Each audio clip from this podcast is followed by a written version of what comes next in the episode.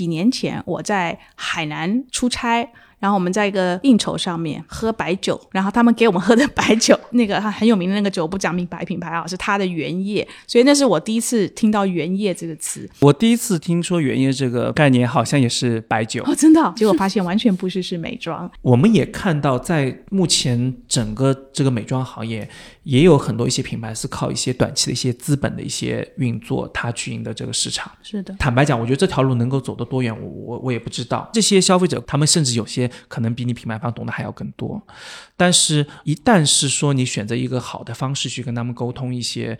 专业的内容，他们一旦接受了，那他们可能忠诚度也会比较高。我觉得现在消费者在社交媒体上面也变得非常的精明啊，他们也很容易就能够辨识出来，哎，这个是网红自己发自内心的去谈，还是他是。品牌方来去安利的哦，或是品牌方来去花钱请的，你怎么去拿捏这当中的平衡点？这这是一个，这是一个，你可以不用回答，很非常尖锐的一个问题。你好，我是 Bessy 李倩玲，目前身份是一位投资人。过去三十年，我的职业生涯跨越海峡两岸，几乎都在和广告行销行业打交道。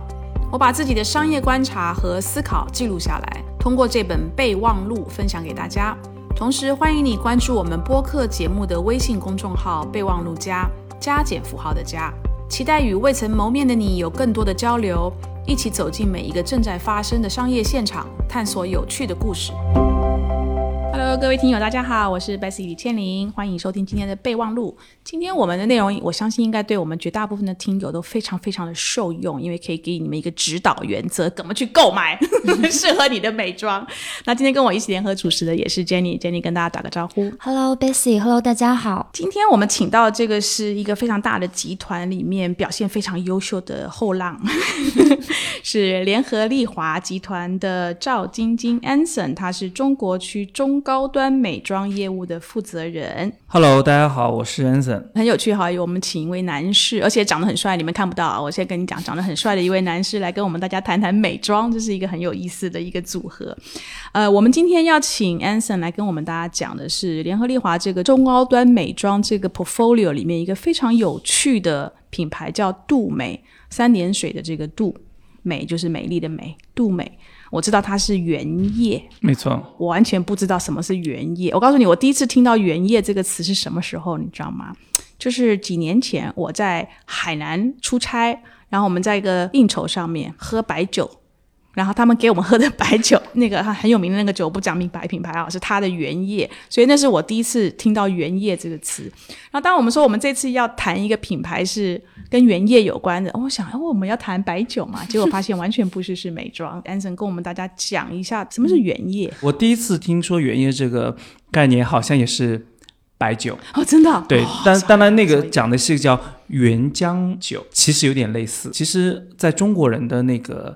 汉字里面“原”其实就代表是一个最根本、最本质的一些东西。呃，我们通常讲原液的话呢，我们可能会去对比我们叫复配。复配对原液，我们通常讲的就是它产品里面的成分是非常单一的。嗯，除了水，它只有一种成分。嗯啊，所以我们就要原液，它的这个成分的浓度会比较高。嗯，那刚才讲到复配呢，就是。它里面就会有很多成分，大家去看一些很多一些成分表的话，你就会看到复配的产品通常是一大串的那个，可能你看了名字都不知道这个是什么东西的一些成分哈，所以它的成分是非常多。啊，那可能每个成分的浓度不会非常高。原液这个概念是相对于复配来讲单一成分的一个护肤产品。那我还是蛮好奇，就是现在这个市场上其实有更多的呃细分的一个品类，比如说安瓶，比如说原液，比如说那种小包装的保质期比较短的那种小的精华，像这种品类的变化，在你观察里面是从什么时候开始发生的？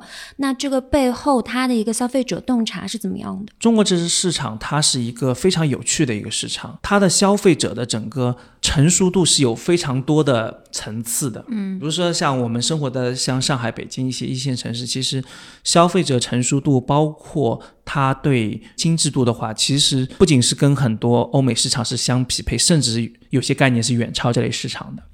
但是反观有一些可能三四线、四五线城市，他们还处于一个不同的阶段。嗯，作为一个品牌来讲也好，其实你想用一个品牌去打整个中国市场，我们觉得是非常难的。嗯，那么如果说我们把中国市场一分为二来看哈，一二线城市以及可能跟三四线城市把它分开来看的话，大家会发现，其实这两年一二线城市涌现出了一个打标签的一些人群在美妆里面，比如说成分党。嗯，追求功效的一些人群，嗯，其实你会发现，他从以前的更多的是靠品牌的广告 BGC，right，护肤达人 KOL 的一些 PGC 以外，其实这些成分党，他通过这几年越来越多被教育之后的话呢，他形成自己很多对美妆一些成分的理解，对，所以他对功效的一些一些知识，以及他对功效的一些追求，已经到达另外一个程度了。嗯，所以我们会发现，其实。整个功效会是，其实这两年一个非常重要的一个趋势。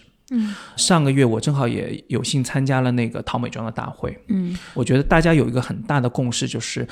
我们在可预见的接下来可能两到三年，我们觉得功效会形成一个非常一股强大的主流。嗯，消费者对于美妆这个行业的认识其实越来越成熟，大家也会看到像一些非常顶级的一些主播，像李佳琦、像薇娅。其实他们推广品牌的时候，也会去讲品牌很多一些成分跟功效。嗯，这从某种程度上其实也是加快了功效对消费者的这样的一个一个教育的一个进程。您的意思是说，一二线城市的消费者，因为他们这么多年来累积对一些护肤品也好、美妆的这种知识，所以现在会主动的去寻求某一个针对某一个功能有这个功能的美妆或者是说护肤品来用，而不再像以前可能就是一瓶打天下那种。没错，没错。另外一个也是随着消费者越加成熟之后，他其实也更加知道自己的皮肤的状况如何，他也会去寻找适合自己皮肤状况的产品，而不像以前一味去追求一些大牌朋友闺蜜用什么产品，我我就用什么样的产品。就大家其实还是越来越个性化。那其实个性化这个，我觉得其实不仅在美妆，其实在整个个护。包括在整个一个消费品行业，其实就是这两年崛起的非常快。嗯嗯。所以基于此的话呢，其实功效的话，接下来是这两三年会成为行业里面很多产品的一个主要的一个趋势。不仅是很多一些国内的一些新锐品牌。包括一些国外的一些比较好的品牌，你会发现大家会越来越往功效方面去发力。嗯哼，所以这是一二线跟三四线都一样吗？我们目前的观察，这个是在一二线城市会，大家整个趋势会看到比较明显。就刚才讲的那个三四线、四五线这个城市的话呢，我们会发现其实它里面可能消费者的成熟度也会有一些变化。一些可能经济较为发达一些地区的一些三四线城市，你会发现这两年我们涌现出来一个叫小镇青年的概念。嗯，啊，真正意义上我们定义的小镇青年是具有一定购买力，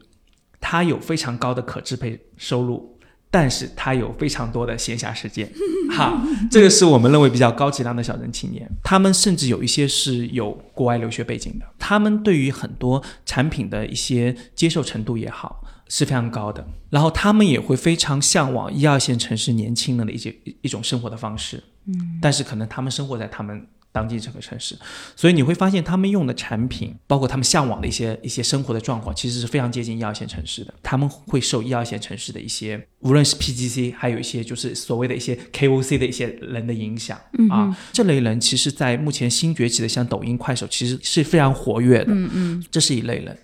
还有一类人的话呢，可能就是比较典型的一些四五线城市的一些消费者，那他们其实更多是能依靠一些。社交的一些达人，或者是他们一些身边的一些朋友去做推荐，嗯，那他们本身可能没有那么多的一些去理解很多一些功效，那他们还是会回到一个靠朋友或者靠一些种草的一些广告去推荐，嗯，呃，我觉得唯一不一样的是说，可能这类消费者在几年前是靠我们认为一些传统媒体去去跟他们沟通哈，以前我们打一些四五线城市，我们甚至会用到很多一些户外的广告去营造出一个大牌的感觉，对不对？但是现在呢，可能这些传统媒体不一定是。work 了啊，不一定有用了，所以呢，他们更多的是接受一些社交媒体、短视频媒体。嗯，那这这类消费者就是我们要选择一些非常合适的一些达人，跟他们去做推荐。一二线城市随着变得越来越成熟，那跟这些消费者沟通的话，可能我们要用一些更加专业的内容，同时要需要有一些非常强的一些背书的一些一些专家或者平台，呃，要让他们真正能够去相信我们的产品是有这样的功效的。一开始可能你会觉得比较的困难，嗯，他们甚至有些可能比你品牌方懂得还要更多，嗯，但是一旦是说你选择一个好的方式去跟他们沟通一些专业的内容，他们一旦接受了，那他们可能忠诚度也会比较高。看下来，我们觉得其实接下来美妆，我觉得整个行业都会以。功效会成为一个非常大的一个主流，那它可能会逐步从一二线城市往一些四五线城市做一个渗透。福利时间又到啦！日本原液精华专家杜美为备忘录的听友们准备了双重美颜大礼，在本集的小宇宙 App 评论区留言，分享给大家你在护肤方面的小心得。六月四号，我们将从留言当中抽取十名小伙伴，送出杜美的镇店之宝。神经酰胺两百原液精华正装一支，同时你还可以从本集 show notes 当中领取杜美的神仙两百和原液保湿水的优惠，即刻享受六幺八最低力度，提前开启夏日美肤的新旅程，快快行动，祝你好运哦！那根据您的分析，现在其实就是小众品牌的天下了，因为它走的是细分领域。它不一定规模大，但是它有特殊的卖点，或者它是专专门针对某一种功能。嗯，反而这些的品牌是越来越受到年轻人的一些的追捧跟喜爱，或至少好奇心。我是这么看这个问题啊，那是我自己个人的观点。我觉得其实真正回归到是产品本身，倒未必是一定是小众品牌会比大品牌做得好。大品牌因为坦白讲，一个公司其实无论你品牌再大，其实你的资源还是有限的。大品牌所谓他在打这个市场的时候，他永远有他自己的一些爆品。这类产品的话，他会选择一个相对来说是一个比较主流的赛道去玩。小美的品牌呢，因为在一些主流赛道，它没办法去跟一些大品牌做竞争，嗯，所以它反而会选择一些比较细分的一些赛道。这个细分赛道里面，它会把产品做得非常好、非常精。嗯，我觉得最终其实去赢得这个市场、赢得消费者还是产品，只不过他们其实是选择了一个他们能够出圈的一个赛道，但是。呢，我们也看到，在目前整个这个美妆行业，也有很多一些品牌是靠一些短期的一些资本的一些运作，它去赢得这个市场。是的，坦白讲，我觉得这条路能够走得多远，我我我也不知道。比如像联合利华，我们这样的国际化公司，我们到底我们的竞争优势在哪里？我们还是秉承一点，是说还是希望做一个百年老店。我们会有自己很强的一个原则，告诉我们。一定什么东西不能做？嗯，第二个的话呢，我觉得我们每个品牌都是希望有一个所谓的我们叫品牌的一个使命，我们的 brand purpose。嗯，呃，希望能够把整个一个品牌包括产品能做得比较扎实。就是回归到刚才 basic 那个问题，我会觉得其实还是看产品，就会真正意义上帮助一个品牌出圈。所以其实就是杜美，严格讲起来就是一个经过大集团背书的一个新锐品牌。因为我觉得从消费者的角度，我看我女儿，我女儿二十二岁，我看她选保养品也好，化妆品也好，她面对的品牌选择真的很多，非常多。然后他们会选的其中，当然很多，就像你讲的，有我们叫 influencer 啊，呃 KOL，然后在 KOL 他们在社交媒体上面听这些人的分析，这些人的试用等等，但他们还会再往后面去看这个品牌背后是谁，这一点是让我有点惊讶的。就是我认为年轻女孩子可能不会不会在乎这个这个是联合利华还是不是联合利华的产品，但他们还会再往后看。我觉得这个背书其实是重要的，对不对？我自己觉得是重要的，呃，因为其实这两年，我觉得对于很多新锐品牌，它既是一个机会，但同时也是个挑战。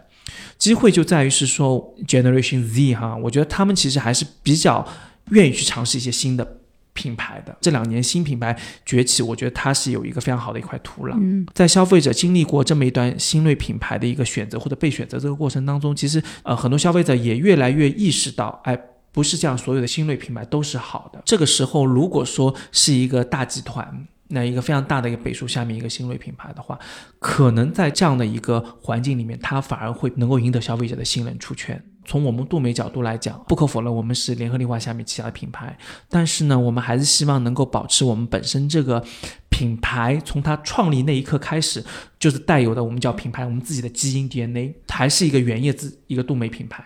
我们不希望是说，呃，把整个品牌联合利华化啊，我们还是希望在一个这样大集团下面维持我们自己品牌的一些个性。因为我最近在 Netflix 上面看到一个呃纪录片。这纪录片的系列叫 “Broken”，就坏掉的这个字。其中有一集讲的就是呃美妆，那它讲的就是有非常多的这种新的品牌也好，或者是说呃廉价品哈，或者是有一些是仿冒品。那么为了要赚取年轻人的钱。它的那个整个的生产的那个过程，比如说它那个工厂的整个的环境，并没有一个很高的标准在做它的整个生产链的这种搭建，所以很多时候它的那个化妆品跟保养品有可能是已经污染了，但是因为它的整个的链条的这种控管 QC 绝对没有大的集团来的这么的严格，但但是消费者不会知道。就当他买的时候，他看到的是哇，非常光鲜亮丽的包装，然后有非常多的 influencer 在用，然后买了之后就出现非常非常多的问题，所以就这件事情就让我一直不断的在想，就是。我们的听众有非常多的人是年轻的朋友，那他们在选择的时候，我一定要提醒他们要往再往后看，因为很多时候这个大集团它的背书代表的就是一种标准的这种认定，它没有那个标准在的时候，你说老实话，你今天涂在你的眼上，画在你的嘴唇上，你要吃进去的，眼睛是要跑到眼睛里面去，这一些可能都在某种程度在影响你身体里面的一些的不好的影响。这件事情我觉得是很重要的。没错，其实我们其实前段时间我们在。研究一个一个东西，大家知道我们杜美是日本品牌嘛，所以我们所有的产品都在日本日本生产的，然后就进口过来的。发现日本的产品的成本真的好贵，而且对细节那种对非常贵，非常贵。没错，呃，我们当然我们希望我们的产品都是日本原装进口的。大家知道美妆其实我们有很多一些小样嘛，我们当时有一个想法是，哎，那我们的小样能不能在国内做一个灌装？嗯，也就是说，OK，我们所有的原料都日本帮我们搭配好，然后我们只是拿过来，因为其实唯一的不同是说国内的人工成本会比日本便宜。嗯，后来为什么这个事情我们没有进行下去的原因，是因为我们发现联合利华本身对于灌装这个产品它的一个时间的要求是远远高于日本的标准的。嗯，某一个成分，其实日本这边做好整个一个 mix 之后，其实它可能一两个月灌装都 OK 没问题。但是我们联合利华整个全球就是一定是一周内要灌装完之后，所以我们发现，如果我把调配好的原料从日本运到中国，其实可能就一两周就没了。嗯，所以我就我就不可能做这个事情。所以后来这个我们这个项就项目就没有进行下去。嗯，整个联合利华这么大的公司，因为它旗下有很多的一些品类，它为了能够不犯一点点错误，其实他是用他最严格的一个标准去执行所有的一些从研发到生产的所有的一些流程的啊。另外一个事情，其实我想分享的就是说，当我们一个产品我们要去宣称它的功效的时候，其实，呃，我们用的也是最保守的方式，嗯，最最保守的方式，不夸大，不不仅是不夸大，就是。呃，一旦如果有任何灰色地带，能够让消费者有一些遐想的空间，我们也不允许这么讲。嗯，那这个其实大家知道，对于做 marketing 的人，其实是一个非常大的挑战。嗯，对，对吧？今天我们 marketing，我们一直就我怎么样，我这一个一个卖点，一个 claim 能够打动消费者，对吗？嗯，我们有很多好的 idea，但最终我们的 RA 团队啊，regulation 这个团队就把它枪毙掉了，所以大家非 非常 suffer。凡事都有两面性嘛，他就是希望你有一个更好的一个 creative 的一个 idea，一个宣称，嗯，既能够帮公司规避风险，同时也能够打动你的消费者。所以你的意思说，杜美的小样都是也是日本？没错，我们的小燕全部是在日本生产，真的。对，我们在日本生产，然后日本包装之后就，其实跟正品是一样，就从日本进口过来。呃，我想问的是另外一个话题，就是还是回到原液这个品类，但这个品类其实在中国市场还是相对比较小众，你们要怎么去？讲去跟消费者就是沟通这么一个品牌故事或者说品类的故事，嗯，还有就是海外市场，因为我了解到，比如说北欧的很多沙龙线，包括日本，其实对原液的概念已经相对比较普及了。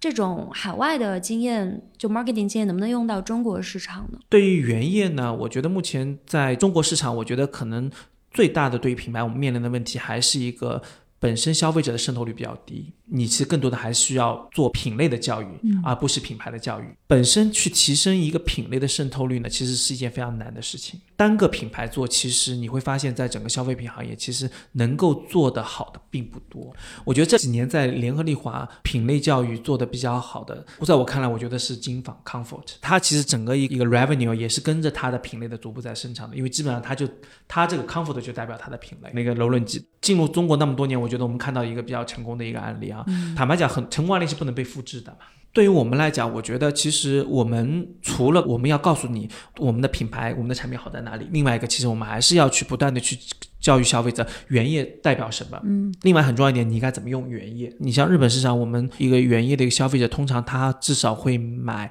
两点。五种原液，但可能目前在中国这个市场上，我们觉得其实消费者更多的还是买一种原液。我们是还是会去不断的去做一些品类教育。那我们会去联合一些我们 key 的一些 influencer，跟一些专业的一些皮肤科医生去做一些合作。嗯，然后呢，去不断的去灌输整个一个原液这个品类，以及教会大家消费者如何使用。同时，我们也会跟我们的品牌的产品做一个非常好的一些一些联合的一些教育。那本身来讲，杜美就是一个原液专家这样的一个品牌定位。我们其实一共有四十八种原液。我看过那个那个照片，四十八瓶。对，四十八瓶。其实每一个原每一瓶原液就是代表一种成分，而且我们的创始人他有一个非常偏执哦，这个偏执应该打引号，一个偏执的一个理念是说，但凡我们要用一种新的成分。我们必须这种成分先以原液的形式推向市场，然后我们才能在别的一些产品上使用使用这个成分。对我好像看到有个，比如说先有甘草原液，然后甘草研发出来的化妆水，对，然后又再延伸出来的这个面霜还是对对对对之类的。当然，从形式上的话呢，其实我们还是希望能够去消费者在哪里，我们就会去到哪里。现在我们其实，在抖音啊。在小红书啊等等一些平台里面都很活跃。我们希望在传递我们整个品牌的同时，我们也能够去把这些原液这样的一个护肤的概念传递给消费者。呃，每个人的皮肤状况是不一样的，嗯，那每个人也一定要选择适合自己的皮肤状况的产品。那这是我们为什么当时其实创立原液这个品类，我们的创始人自己的一个信念。您刚提到说，就一个成分，如果之前没有用过的话，会先作为原液推出，然后再用到你们的产品里面。我很好奇，是不是意味着？原液其实是比复配类产品更安全的，是这个意思吗？一旦这个成分它做一个单一的成分做原液里面的话，那其实对这个成分本身的安全性要求肯定是会非常高的。因为一旦我们能够这个成分我们可以推出原液，那就说明这个成分其实是非常安全的，并且一定是有它某种功效的。有消费者是四十八瓶都买吗？理论上四十八瓶就代表四十八种不同的皮肤状况，对但理论上就是你不同的时期可能都会有这种状况的出现。一段时间里用四十八种原液的，其实可能性不是那么大。啊，因为本身来讲，呃，它里面有一些皮肤其实相对来说是相反的一些皮肤状况，可能是干皮，或者有些是相对是容易出油的。一般来讲，在一定时期内，一个消费者是不会有有那么不断变化的皮肤状况的。在四十八种里面，其实因为它会有一些是针对一些特定的一些皮肤的问题。你刚刚提到甘草，其实它是解决一些痘痘的问题。对啊，它的产品其实它是用于一些收缩毛孔啊，包括刷酸的一些作用的哈。因为它的特定解决某些问题，那它可以跟很多一些呃原液进行一些共同使用的。嗯，那比如说像我们杜美的一个王牌产品就是神经酰胺，那神经酰胺就是一个维稳。皮肤的一个非常重要的一个精华类的作用，因为本身，呃，皮肤里面就有神经酰胺。嗯，神经酰胺这个基础上，如果说你的皮肤又碰到其他一些状况，比如说你长痘啦，或者是说你毛孔粗大了等等一些问题，哎，那你就可以配合用我们其他的一些更有针对性的一些产品。那中国这边的消费者比较多买的。跟比如说日本的消费者有差别吗？日本消费者对原液的理解会更深，所以呢，他们其实会不断的去了解我们一些可能稍微有点偏冷门的一些产品，他们相对来说还是会比我们大部分中国消费者的更加的一些。Sophisticated 就更加一些精致啊，但本身来讲，我觉得皮肤很多面临的问题，特别是像像亚洲人、东方人，我觉得其实还是很类似的。我很好奇，您刚提到那个神经酰胺嘛，我特一直特别想知道，像这几年成分党，包括这个护肤科学，在社交媒体上面非常流行，不管是消费者也好，还是各种博主，大家都在聊这个各种成分，包括烟酰胺，然后包括什么前段时间很流行那个早 C 晚 A，嗯，就在你的观察里面。这一种对于成分的知识，它到底是主要是品牌在教育吗？还是博主或者说是皮肤科医生？就它是这整个现象到底是怎么带动起来的？这些那个成分其实对于很多。呃，业内人士其实并不陌生，很早就用到了一些美妆的一些产品里面。那只不过这两年的话呢，随着大家对整个成分的越来越熟知，就大家把这些成分单独拿出来讲。一方面是说，我觉得是消费者变得越来越成熟之后，他们有这样的一个意愿去了解这些成分，然后呢，他们也希望用一些成分去选择一些产品跟品牌。然后呢，品牌也看到这样一个消费者趋势，哎，所以呢，品牌也会花非常多的一些。投入啊去讲这些成分，那这样子就形成这样的一个相辅相成，所以你会。大家看到很多的一些成分的一些词，现在变得已经越来越流行，越来越热搜。像天猫平台成分的热搜词，其实增长真的还是非常快。那我觉得现在消费者在社交媒体上面也变得非常的精明啊，他们也很容易就能够辨识出来，哎，这个是网红自己发自内心的去谈，还是他是品牌方来去安利的哦，或是品牌方来去花钱请的？你怎么去拿捏这当中的平衡点？嗯。这这是一个，这是一个，你可以不用回答，很非常尖锐的一个问题。就是我知道品牌其实用非常多的网红，因为我们用了那么多的一些所谓的一些 influencers，对一些 KOL，那其实大部分 KOL 都是非常爱惜自己的羽毛的。嗯。他存在于这个市场上，其实就是他的粉丝。嗯，那他其实要对自己的粉丝负责。大家市面上目前看到一些非常顶级的一些 KOL，我们接触下来，我觉得他们还是非常客观的。经常我们的产品，他们是一定要自己亲自试用过的。嗯，并且他们有一个非常强大自己的 QC 团队，啊，他们会做非常多的一些质量上的一些把控。你真正对自己粉丝负责的话，其实坦白讲，你就会对很多品牌设立一个非常高的一个标准在扒在那边。我们现在其实真正意义上，我们要产生一些优质的内容的话，我们还是希望能够跟一些非常强的一些专业领域的一些人进行合作。那刚刚提到就是一些皮肤科医生，或者是一些非常顶级的一些，你像李佳琦、薇娅，他本身很懂啊，我们也愿意跟他产生很多一些内容。可能一些在这个领域里面他不具备内容产生作用的网红，我们希望他能够更多的去帮我们去做一些延展。嗯嗯啊，那这个其实是。谈到就是说，我们怎么样去布局我们一个 KOL 自己的一个矩阵？每一个类型的 KOL 网红其实有它一个定位跟角色在那里面。嗯嗯。啊，那我们希望是说更多的优质内容，我们还是希望是跟真正能够产生优质内容的合作。明白。那其他的可能更多做一些分发。我们说带货的一个本质就是真的是你自己用了好用，你再推荐给别人。那所以我们也是非常建议。很多跟我们合作的达人，你一定要先亲自用我们的产品，因为今天其实同样一款产品，其实每个人用后，你自己的感受是会不一样的。你真正用过，你真正有效，你今天你去跟你的粉丝沟通的话，坦白讲，同样一句话，你背后传递的能量也是不一样的。所以我们是非常建议啊，所有的跟我们合作的 KOL 网红，一定要先使用我们的产品。那讲到用，我们讲回来杜梅啊，就是原液。怎么用啊？我我相信现在就是你讲的，就是稍微成熟一点的消费者都会用非常多的护肤品嘛。是这个这个程这个手续 这个流程 是什么时候？是洗完脸马上用，还是我？其实本身原液这个呃使用的场景，其实它还是有它的一定灵活性的。嗯。那本身来讲，你可以把它当成原液来用，每次就用个一两滴、两三滴。但是呢，你某种程度上，你也可以把它当成一种精华在用，涂你的全脸。所以它本身用的场景会会比较的多样化哈。那如果说今天你是正儿八经把它当成原液在用的话呢，通常我们会是建议是说，可能在你在用水跟精华当中啊，你先可以用完水之后，你就是可能滴两三滴呃去涂抹。还有一种做法就是，你可以把我们的原液滴在你的水里面或精华里面哦，做一个 mix mix 之后，然后你再正常的用水跟精华。也是可以的，嗯哼，那一一小瓶还蛮小的，省着点用，每次用两三 滴。我想问一下那个渠道的问题，现在杜美是只在线上卖吗？就旗舰店卖，还是线下没有门店，对不对？因为本身来讲，杜美这个品牌，我们最早进入其实中国市场，其实靠代购啊。对，我发现很多，特别像日本，包括欧洲有一些创始人，其实他们在做企业、做品牌很多理念，跟我们可能中国这两年以资本驱动的创始人，可能理念还是有有一点不一样。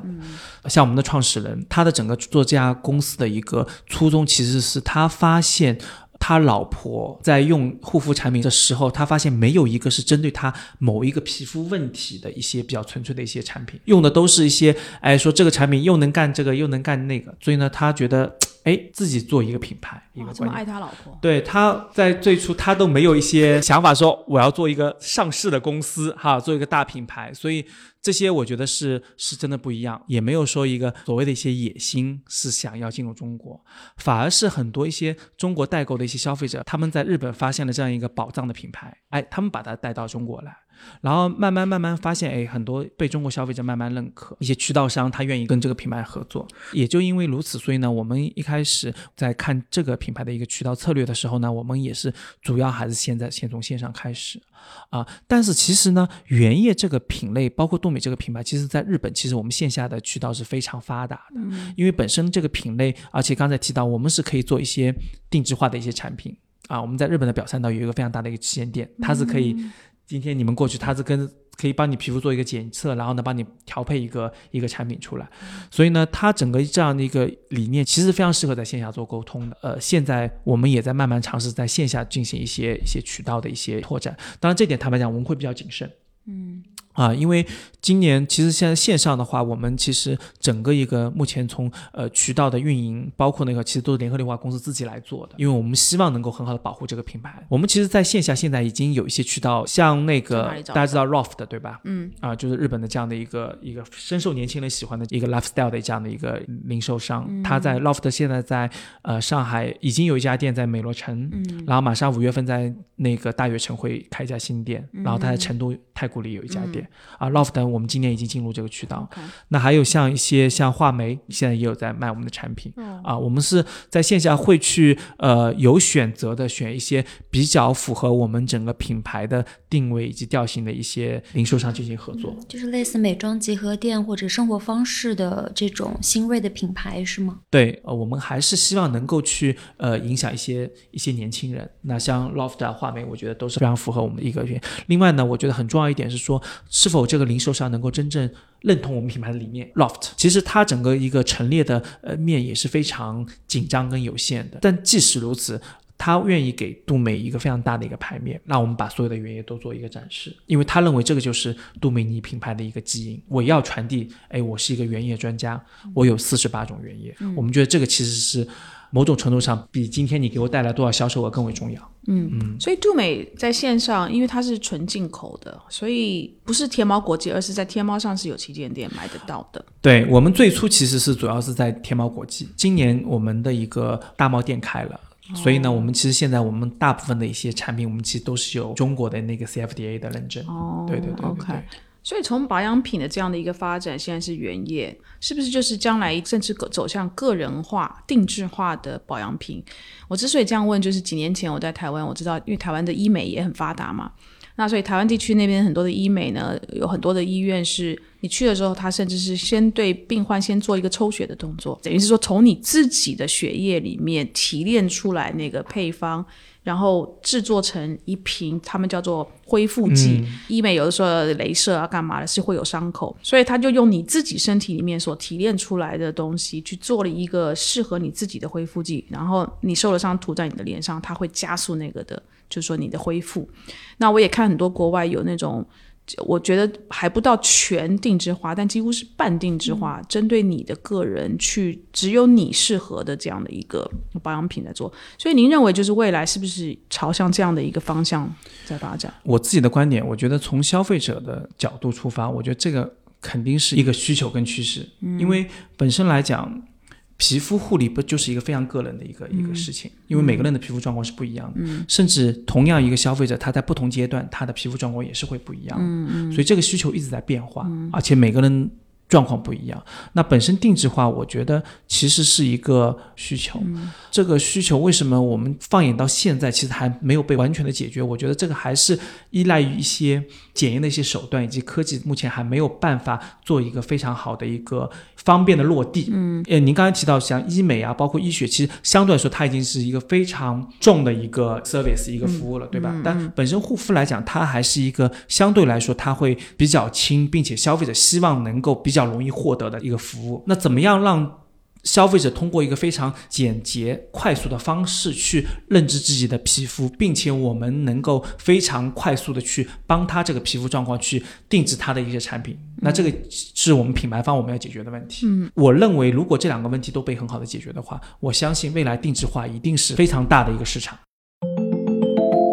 呃，那我们刚刚呢，其实听的是赵晶晶 Anson 对于杜美这个品牌，从他集团的层面去做他对这个品牌的一些的分享，然后一些趋势的分享，还有这个品牌未来的一些愿景。那现在呢，我们就把这个焦点呢，再把它呃收到专门是这个品牌的中国市场的这个营销的负责人，跟我们更详细的去讲一讲这个品牌它的本身的历史，以及现在它在中国呃跟消费者是怎么样做互动啊、沟通啊等等的。那我们现在呢就很欢迎呃 Stella 王王倩是联合利华呃集团杜美品牌中国市场营销负责人。Stella，Hello，嗨，你好，Bessy，备忘录的听众大家好，我是 Stella。嗯，我们那天跟 Anson 聊了以后，就觉得杜美这个牌子非常的有意思。那我们都知道杜美是一个日本的品牌，而且是很蛮早就创立的一个日本的品牌。杜美的这个创始人，他当初创建这个品牌的初衷。是什么？那他当时为什么选择原液这样的一个介质来做他的这个产品？还有就是我知道他的原液其实一共是有四十八瓶的原液，所以这四十八瓶是是怎么产生出来？是为什么是四十八而不是呃二十四瓶或者是呃六十瓶？就是为什么是四十八这样的一个数目？这是我我蛮好奇的一个问题。嗯，我也之前跟这个我们日本的这个创始人松冈任先生有聊过整个品牌的历史。我觉得实际上杜美可以是说是一个名。名副其实的一个原液精华的鼻祖了。然后这个品牌的这个发家的故事也非常有意思。其实大概在呃一呃一九九九年二两千年左右的时候，实际上那个时候日本的这个网络就开始已经发展了。日本的化妆品市场的消费者其实也开始发生了一些变化。然后 Cosme 大家应该都知道，它其实就有点像是呃早期的在日本的这个小红书这样子一个概念。然后那个时候就这个平台也兴起了一股潮流，很多消费者会在 Cosme 上面去发表一些对于化妆品上的一些言论。那与此同同时的话，就有一股早期的所谓的日本的这个成分党的趋势，其实在那个平台上开始兴起。你觉得非常有意思，就是他们会在这个平台上面去讨论非常多，呃，那个时候流行的一些成分，比如说像透明质酸啦、胎盘啦，然后维生素 A 醇啦、Q10 啦，就这样的一些讨论逐渐开始涌起。大家都知道，日本的呃女生其实非常注重对于整个肌肤的护理，他们在非常小的时候就开始有意识的去保护这个肌肤，然后他们也是中间有很多高阶的玩家。那我们的创始人告诉我们说，那个时候就是有很多的消费者，他们甚至会跑到日本的这种百元店、大创的这种店，就有点相当于这个国内的名创优品这样的店铺去买一些原料，就比如说像透明质酸，他们会选择加到自己的护肤品里面去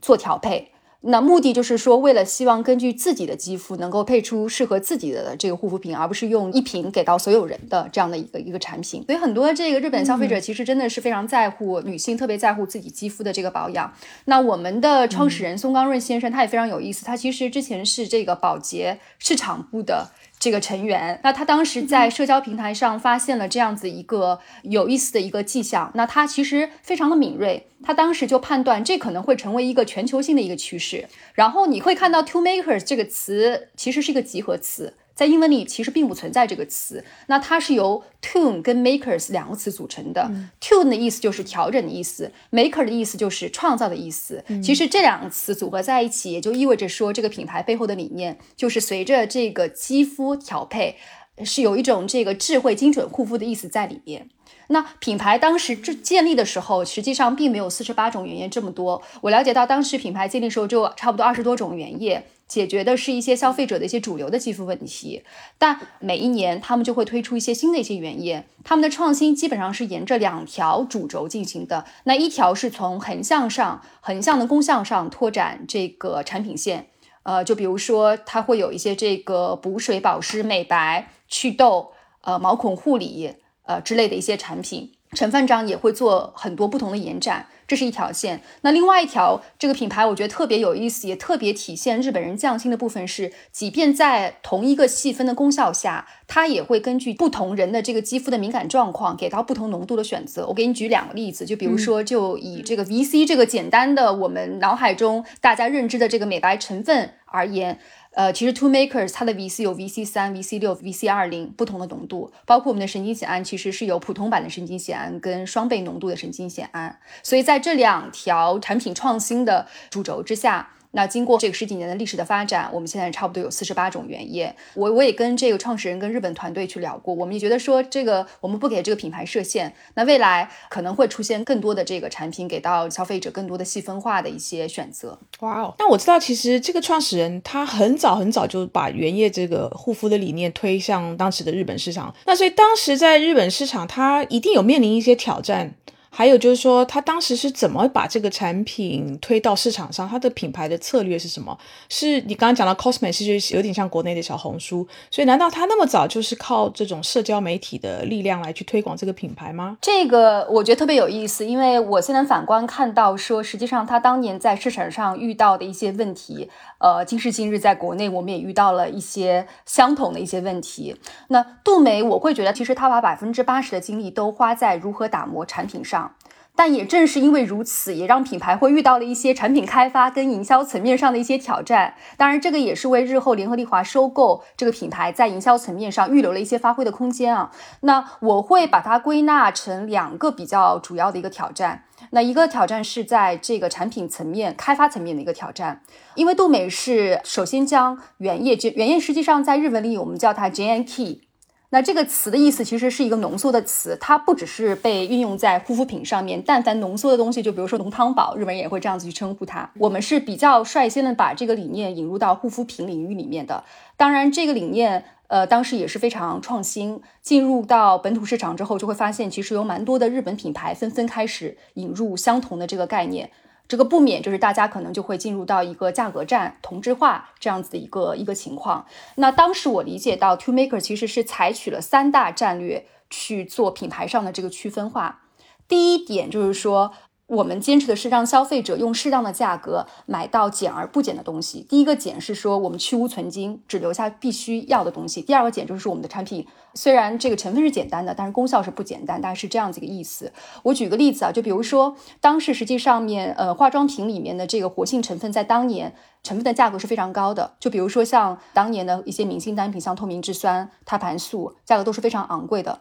但为了让消费者能够用合理的价格买到 Two Makers，实际上我们在包装上其实是做了一些动作。我们的产品，大家今时今日会发现是说，其实是没有外面的这个包装纸的哦，对。然后我们把所有的产品都放到了整齐划一的这个棕色的小瓶子中，包括。呃，你们去到我们的这个官方的旗舰店，我们的中文名字叫杜美啊，你会发现就是连滴管其实我们都是额外销售的。这些背后实际上是为了把成本的空间让给里边的内容物，因为我们是真正在操盘这个牌子，我们知道说这个牌子里面的这个成分，我们真的是选用这个 quality 非常质量非常好的一些成分，而且所有的成分，呃，直至十几年前一直到现在，我们都是取自日本，产自日本，而且我们也把这些成分加到了真正有效的浓度。绝不是去卖一些营销的概念。那第二点就是说，在当时的效仿者中，我们会发现不少品牌其实会选择聚焦在一个或者几个市场占有率比较高的成分上面。实际上，换成今天的语言，我们就是所谓的这个爆品逻辑。那他们就会选择砍砍掉一些转化率比较低下的一些尾部的单品。当时杜美的原则是忠于品牌建立的初衷，就是所谓的呃极致细分的这样几个护理的概念。那为了能够应对各个不同呃年龄层次消费者的这个需求，从十八岁到五十岁的需求都能满足，我们实际上是不断扩充了这个产品线，形成了一个比较规模性的压倒性的一个产品这样子一个矩阵。所以四十八个细分。精华类目，实际上无论是在当时，还是你反观到今天，你对比国货的很多成分党的品牌，或者说是欧美系的一些功效型的护肤品牌，实际上这个矩阵都是无人能及的。嗯，希望每一位消费者，无论是十八岁还是。五十岁，无论是什么国籍、什么性别，但凡你脸上有任何一个问题，哪怕只是一颗脂肪粒，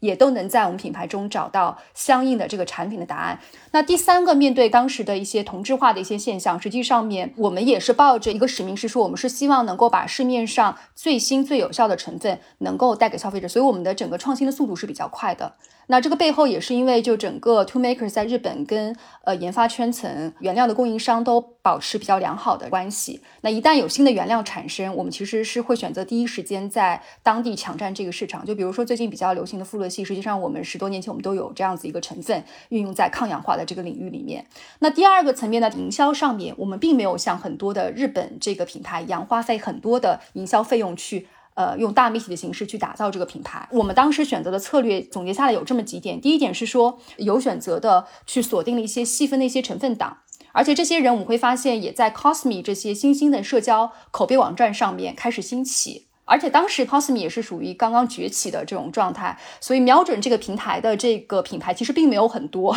投放量也并不是很高。然后用今天的话来讲，就是好像早期还有一些红利的一些平台，所以我们就正好是看准了这个赛道，利用了这个平台去跟竞争对手做了一些这个宣传跟媒介上的一些差异化。那第二点就是从营销层面上，因为是基于这个社交网络去进行一些口碑的一些宣传，所以他们也非常注重去挖掘产品的一些社交的属性。我举个例子，比如说早期在圈选所谓的爆品的时候，不只是从当时的大众对于呃肌肤的主流的这个需求，就比如说保湿啊、敏感肌啊、祛痘。这类的需求，实际上他们也会考虑到说什么样的一些成分能够让消费者在使用完之后有一个非常及时的反应，因为只有当了及时的反应之后，才会有口碑发酵的这种可能性。所以他们也有意识的圈选了一些我们所谓的这个前后对比差异比较大的一些成分去做这个口碑的发酵。另外，这些成分很多时候它本身在颜色、气味或者质地上面也会有一些比较有意思的研究，比如说我们的甘草，实际上它是黄色的。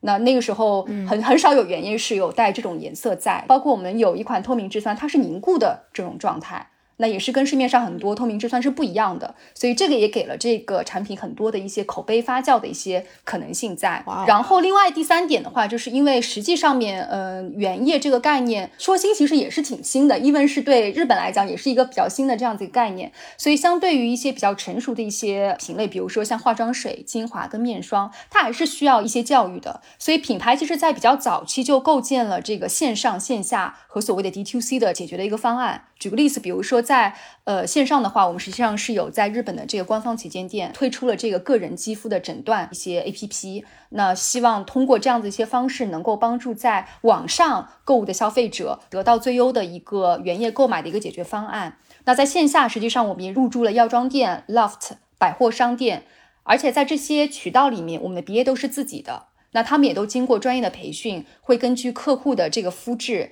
呃，了解他们对护肤品的这个期待存在的问题，饮食习惯是不是有过敏性，从而为客户挑选最适合他们的原液和组合给到他们。那第三，实际上我们在比较早的时候，我们也比较先锋的，在日本表参道其实是开了我们自己的 DTC 的定制化的这个旗舰店。那在那个环境里面，实际上给到消费者一个呃非常极致的沉浸式的。呃，一个体验，什么叫做定制化的护肤？因为里面的产品，呃，就是完全是根据消费者的这个肌肤的状况现场所调制的。哇，所以杜美其实还算蛮早的，就在尝试 D to C 的模式了。是我听你这样的描绘，那是不是代表就是说，我们现在看到的是四十八瓶的原液，但很有可能将来还会有新的原液的产生，对吧？没错，而且我们觉得这个事情也是一个非常重要的一件事情，因为如果大家都在卖相同的原料。呃，说实话，就是到后面可能不免也会进入到一个价格战，保持一个高速的一个创新的一个节奏，对这个品牌来讲也是一个非常重要的一件事情。所以我们会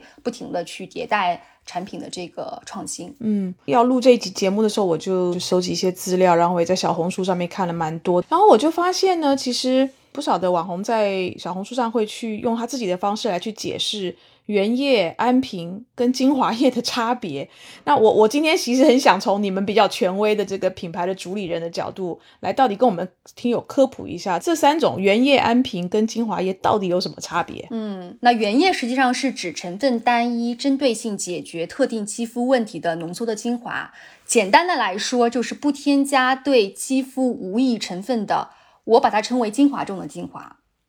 然后安瓶呢，它的英文字母就是 ampule 的这样子一个翻译，它其实上是指一种无菌的真空包装。那现在的很多安瓶也会发现，就有很多这个次抛的使用的一些方式出来。安瓶实际上是一种包装的表现形式。